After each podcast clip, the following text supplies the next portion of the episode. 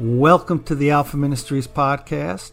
Alpha Ministries is a recovery church whose mission is to teach individuals, institutions to recognize and apply the gospel of grace, building stronger families and communities. Today's podcast is sponsored by TJB Web Media, a New Jersey SEO marketing, WordPress, web design company for businesses, churches, and nonprofits. It is ranked number one in Google for New Jersey SEO company and internet marketing companies. Check out their information in our show notes. Today's podcast is part 11 of the Walking Backwards series John has been teaching on Sunday mornings at Church in the Woods at Freedom Ranch. Today's topic is walking in the light. Without further delay, here's Johnny. Is probably the most important concept in living out your Christian life is how to listen to God. What's He telling you to do? Now we emphasize that all the time, but she gets down into into the practicalities of that in this uh, course, and also, you know, gets down to the details. And I think it'll be very, very beneficial to those who are interested in hearing from God. And by the way, I've told you this before. You don't have to be worried about listening to God. Did you know that? You don't have to worry about what He's got to say to you. Because what He's got to say to you is good news. And I guarantee you that. All right, we're going to get into our study here. Again, we're studying concepts out of this book that I'm working on called Walking Backwards. Walking Backwards is just kind of a catchy little description of how backwards the Christian life is. If you want to receive, you got to give. If you want to live, you got to die. Right? The Christian life is totally backwards to the natural life. And part of that we began to study last week is John's description of walking in grace and truth like Jesus did. His description is in First John. Well, there's several different ones, but the one we're looking at is in First John, the first chapter. He calls it walking in the light. Now, I would like to give a little quiz today. And I'd like to pass out paper and pencil so that each one of you have one. And I would ask you to write down your definition of walking in the light. But I'm afraid to. The reason I'm afraid to do that is even though we discussed it last week, some of you weren't here. And the ones who were here have slept since then, so you've probably forgotten it already. I was telling somebody, I think probably my wife on one occasion when she said, You keep going over the same stuff again and again and again. And I was telling her, Well, you know, the way I see it, if you cover it one time, you get about 80% of the people. If you cover it two times, you might get 60%. In order to get 100%, you know how many times I got to cover it? Man, it's a bunch. It's kind of what Paul wrote to the church at Philippi when he said, To write the same thing to you over and over again is not grievous to me. It's not a hassle. It's not a hassle to repeat the same information, the same truth over and over again. But for you, it's needful. And that's what we're going to do here this morning. We're going to look at it again at John's description of this supernatural lifestyle of grace and truth, and probably one of the most key areas, and that's what he describes as walking in the light. Let me just read the verses to you first so you have the context. In the first chapter, kind of breaking into the context a little bit, in verse 3, he says, That which we have seen and heard declare we unto you, that you also may have fellowship with us. And truly, our fellowship is with the Father and with His Son, Jesus Christ. And these things write we unto you, that your joy might be full. This is good news. What he's fixing to tell us is really good news. And it will cause your joy to be full. This then is the message which we have heard of him and declare unto you that God is light, and in him is no darkness at all. If we say we have fellowship with him and walk in darkness, we lie, and the truth is not in us. But if we walk in the light as he is in the light, we have fellowship one with another, and the blood of Jesus Christ, his Son, cleanses us from all sin. If we say we have no sin, we deceive ourselves, and the truth is not in us. If we confess our sins, he is faithful and just to forgive us our sins and to cleanse us from all unrighteousness. If we say that we have not sinned, we make him a liar, and his word is not in us. Now, what John is describing here, I've told you in general terms, is the way we are to walk. That is, the way we are to live our lives on a daily basis. And he describes it as two options here. Either you can walk naturally in darkness, or you can walk supernaturally in light. Actually, to define that a little more in detail, you can walk and live out your life totally blind. Can't see a thing. Or you can live out your life seeing everything in vivid colors.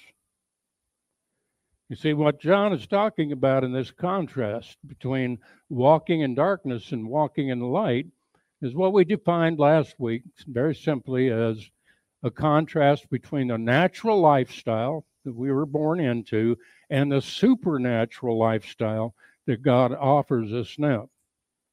The natural lifestyle in darkness means we don't know who we are, we don't know where we came from, we don't know what our purpose is here, and we don't know where we're going. That's a pretty miserable lifestyle, actually, because it causes us all kinds of problems because we simply don't know. Walking in the light means we see things, including ourselves and other people around us, just like God does. When we walk in the light as He is in the light, we can see things the way they really are. We can see reality. Now, His vision of reality and our natural vision of reality are two different things, right? We're told that God's thoughts are way above our thoughts, that He is beyond our understanding, and that it's impossible for us to truly know Him without Him enlightening us through His Spirit. That's the natural lifestyle. But now John is writing to people who have been born again, people who have received the light of life, as he described back in his first letter of his gospel. People who receive the light of life, who receive Christ, are given the power to be called the sons of God, the children of God, and they're born again. So, what is he talking about here when he talks about if we say we have fellowship and walk in darkness, we lie and do not the truth? Early on in my ministry, I thought walking in darkness might be something other than what I discovered here. I didn't know what it was for sure, but I knew it didn't sound good, right? Walking in darkness doesn't sound good, especially when you contrast it to walking in light. And so I tried to figure out what walking in the darkness was. And since God is light and in him is no darkness, I figured walking in the darkness was sinning, not walking with God. And I, I had a lot of problem with that because my whole effort as a Christian, as a new Christian, was to quit sinning. Now, if you've had that goal, spiritual goal of not sinning anymore, you understand how frustrating it is when you keep on sinning, right? That's a real bear. And I thought that what John was talking about to walk in the light was I quit sinning.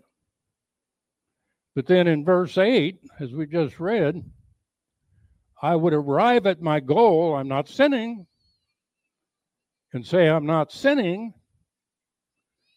And what does he say in verse 8? If we say we have no sin, we deceive ourselves and the truth is not in us, which is a sin.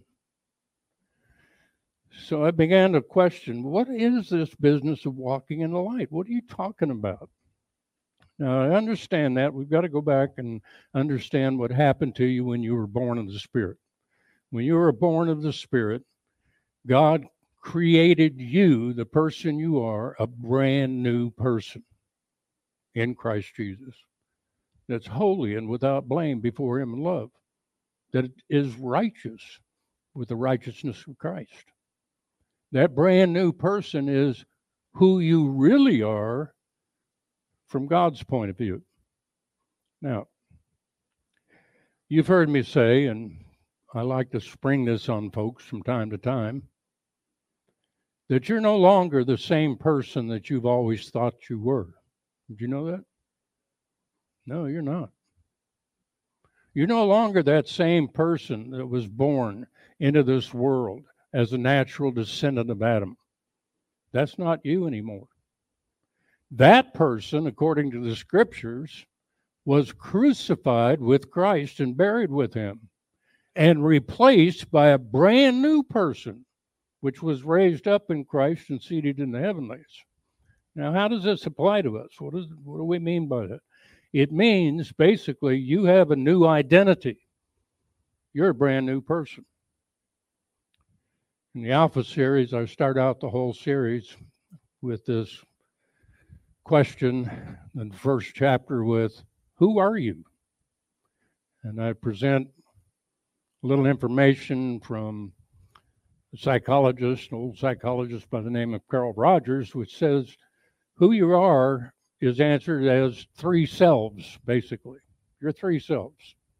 So you've got an idea of who you are based on your experiences as you grew up in this world. That's your self image. That's how you've always thought of yourself. That's the self that you're always thinking about. Now, if you're honest, you're always trying to improve that self as well. But then there's also another self that Rogers identified, which I simply call the way other people see you, the image that other people have of you. Now, have you noticed that those two are not always the same? Yeah, there's a little overlap between them, right? If you think of them as circles and one overlaps the other. So there's a little degree of overlap between them, but generally speaking, the way you see yourself is radically different than the way other people see you.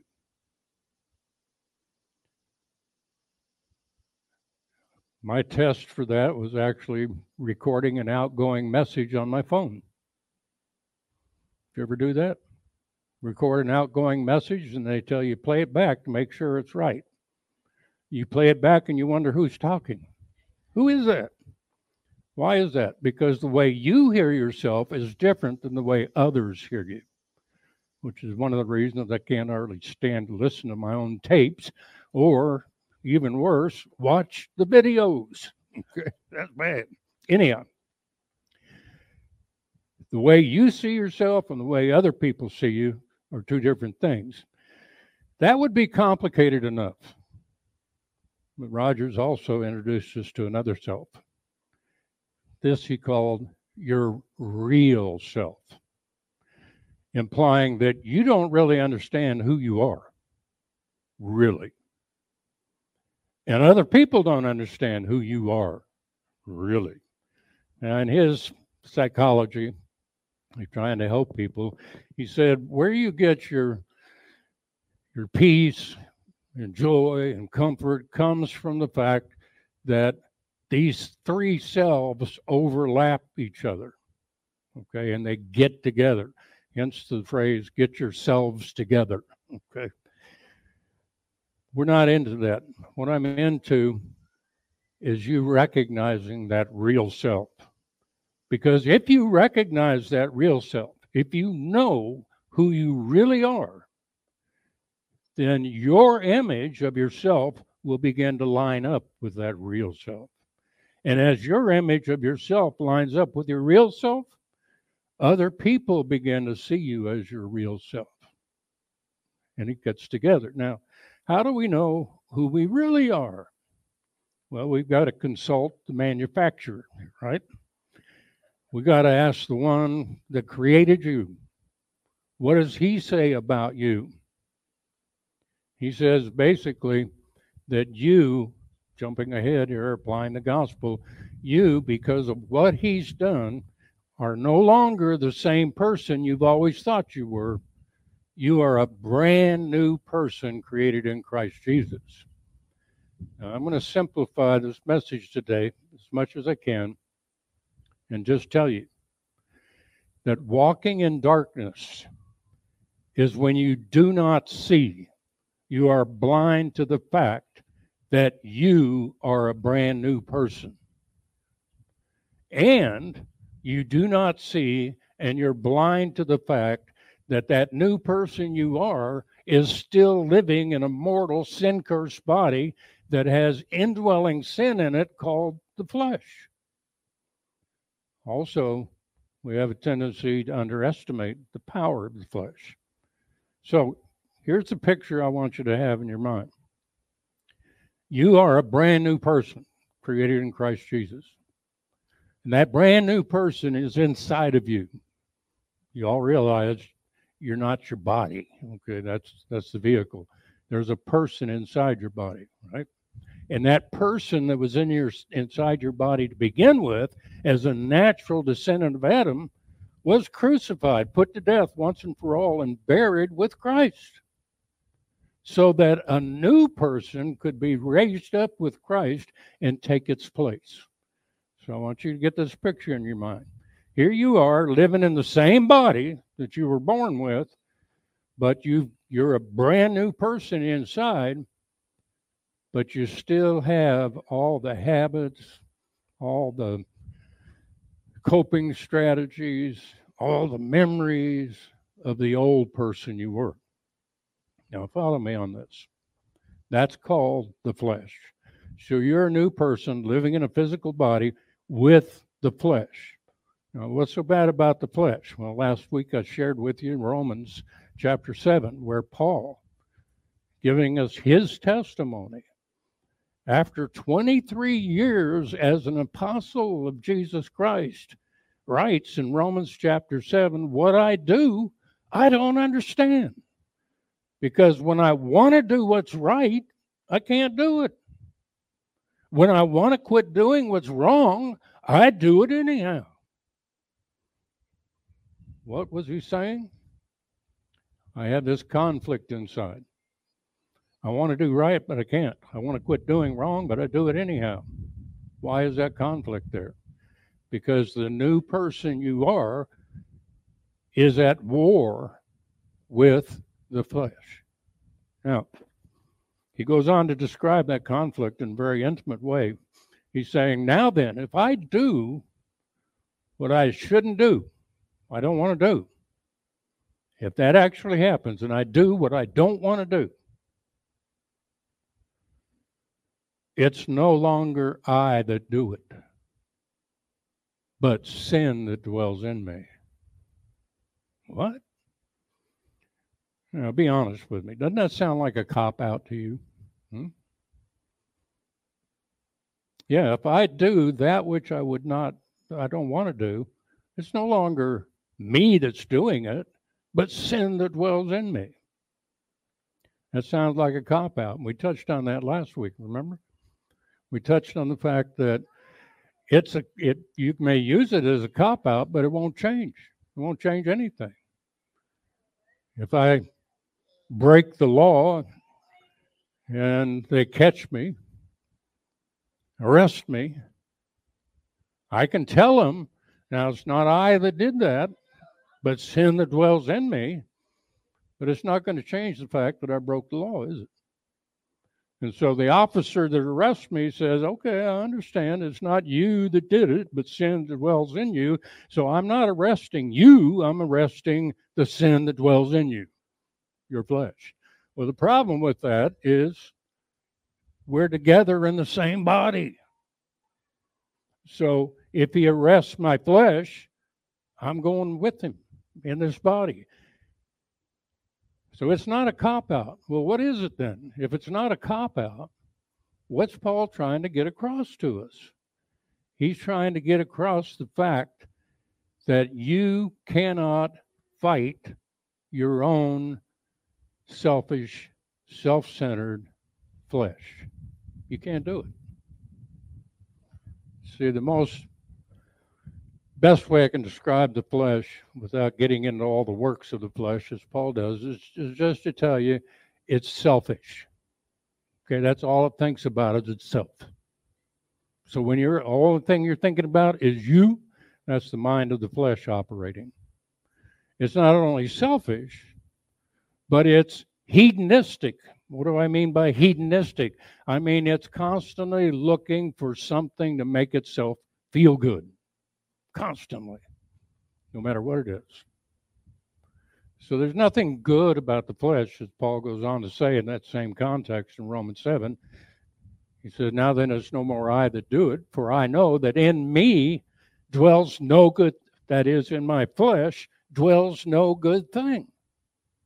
If flesh is not good. It's got its own mind. It's enmity against God, and it's living in the same body with the new person I am.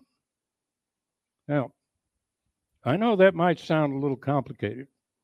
I know it might sound to you a little little too complicated to be practical. But far from the truth. That's far from the truth because when you understand what we're talking about here, what Paul mentions in Romans 7, that you are not your flesh. That's the first understanding of the gospel in reality. You are not your flesh. In other words, you are no longer the same person you've always thought you were. When you begin to understand that, you begin to see what God has done for you in Christ you couldn't do for yourself. And the light of the gospel, the glorious gospel of Jesus Christ, begins to shine in your life. So you're no longer walking in darkness, you're walking in the light. Everybody follow me on that? I know it's a little complicated, but I want you to stay with me because this is important. Walking in the light, then, as John presents it here, means that you can see things the way they really are, especially yourself. Well, how am I really? I'm a brand new person created in Christ Jesus. Yes, I know that. If any man be in Christ, he is a new creation. That's who I am. But I'm also still living, that new person I am, is still living in this sin cursed body that's growing old and going to die because of indwelling sin. Both are true. You got to hang on to both to walk in the light. If you let go of one or the other, you're going to be in darkness. See, there are those folks who, because they've never heard or they just haven't paid attention or denied the fact that they're a brand new person. There are those folks who say, No, I'm not a brand new person in Christ. I'm still the same old person I've always been. Nothing happened to me, nothing changed. I'm the same old person I've always been. There are those people that deny the truth of who God said He made them be in Christ. They fall off into darkness. Then there are those people, on the other hand, that say because of their religious performance, and maybe uh, they've had a, a good string of religious performance in which they, you know, they haven't done any really bad sins or any sins that nobody could see. They say, Well, I don't have any sin. You lie and do not the truth. You're in darkness. Here's what it takes to walk in the light. What it takes is you've got to see both truths simultaneously. You've got to say, yes, you are a brand new person created in Christ Jesus, but yes, you still have a nasty flesh living in this body with you, causing a conflict that you can't handle. That's what Paul arrived at. Now, when you're walking in the light like that, John gives us a, a tremendous promise. Verse, verse 6 there, he says, If we walk in the light as he is in light, the blood of we have fellowship one with another, meaning us and God are sharing, and the blood of Jesus Christ, his sacrifice on the cross, keeps on cleansing us from all sin. So, walking in the light doesn't mean you don't sin. Walking in the light means you're trusting Jesus to continue to cleanse you from all sin, even though you've been born again. Now, let's exam- let's let's give you an example of that real quick, and I'll quit. On the night before he was crucified, Jesus met with his disciples in the upper room, and the very first thing he did very first thing he met with them that there he was going to receive the Passover meal, but the very first thing he did after the meal was to lay aside his outer garments, take a towel, gird himself with that towel, get a basin, fill it with water, and he began to wash his disciples' feet. You all know that story, right? And I want you to look at this in particular. I'm going to try to save time by jumping to the key issue here. In verse 6 of John chapter 13, he says this. Then, oh, well, let's back up. After that, he poured water into a basin and began to wash the disciples' feet and to wipe them with the towel wherewith he was girded. Then cometh he to Simon Peter. I call Simon Peter brother mouth because he was always opening his mouth and sticking his foot in it. He came to Peter. And listen to what Peter said. Peter said unto him, Lord, are you going to wash my feet? No, no, no. You don't need to wash my feet. You're the Lord. You're the master. You shouldn't be doing this. Listen how Jesus answered him. He says, What I do, you don't know now, but you'll know about it later. Later on, you're going to know it and recognize it. So Peter said unto him, Thou shalt never wash my feet. Oh, no. You're not going to wash my feet. You're not going to act like a common house slave when I know you're my Lord. So Jesus got a little sterner with him. He says, If I wash thee not, thou hast no part with me.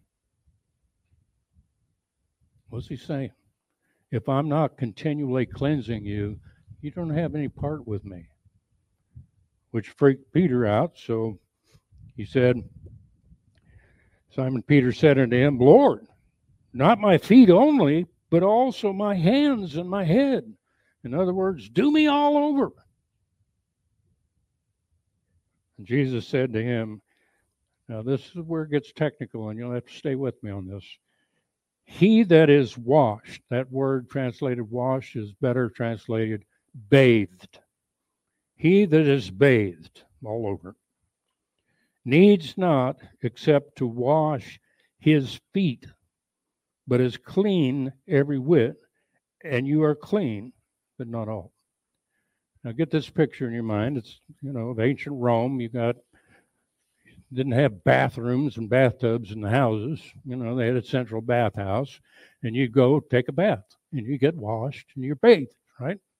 But on your way home, you're walking through those nasty streets and your feet get dirty. So the very first thing the house slave did when you walked in the in the house was to wash your feet, wash your feet off. It was a common experience. Jesus used that common experience to illustrate what he was doing to his disciples.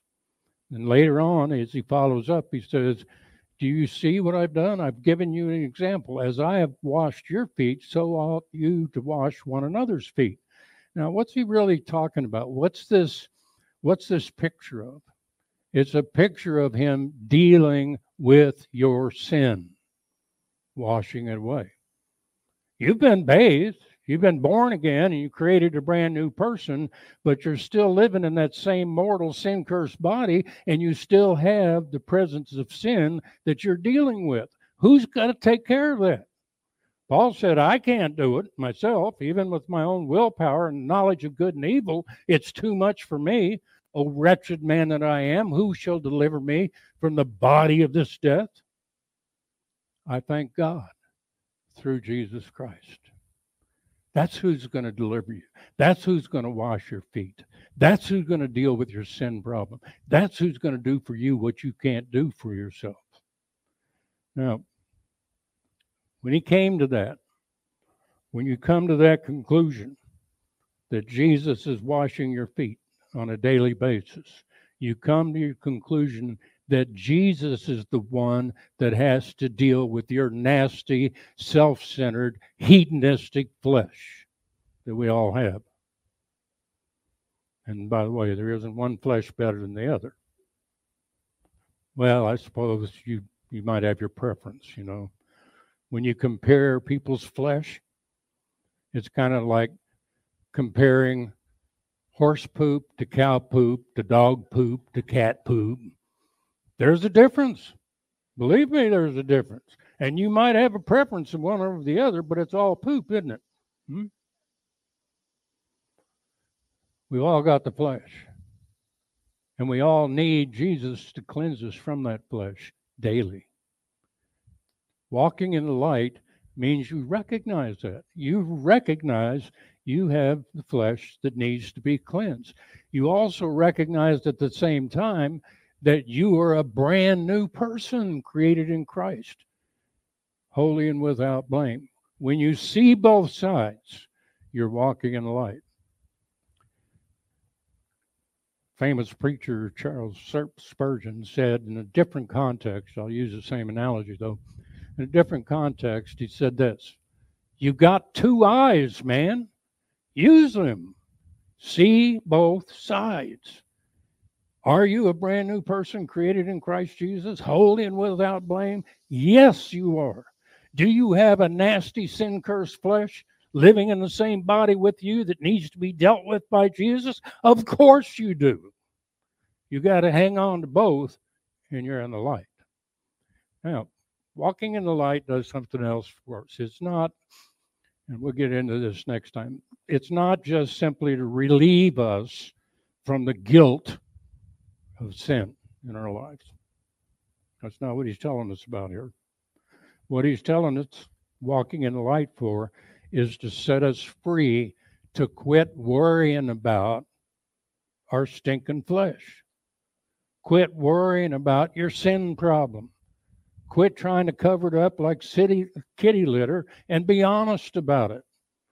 See, Pam mentioned this a while ago in the 12 steps, and you all know my take on the 12 steps. It's the way you live out the Christian life in grace and truth is according to the principles of those 12 steps.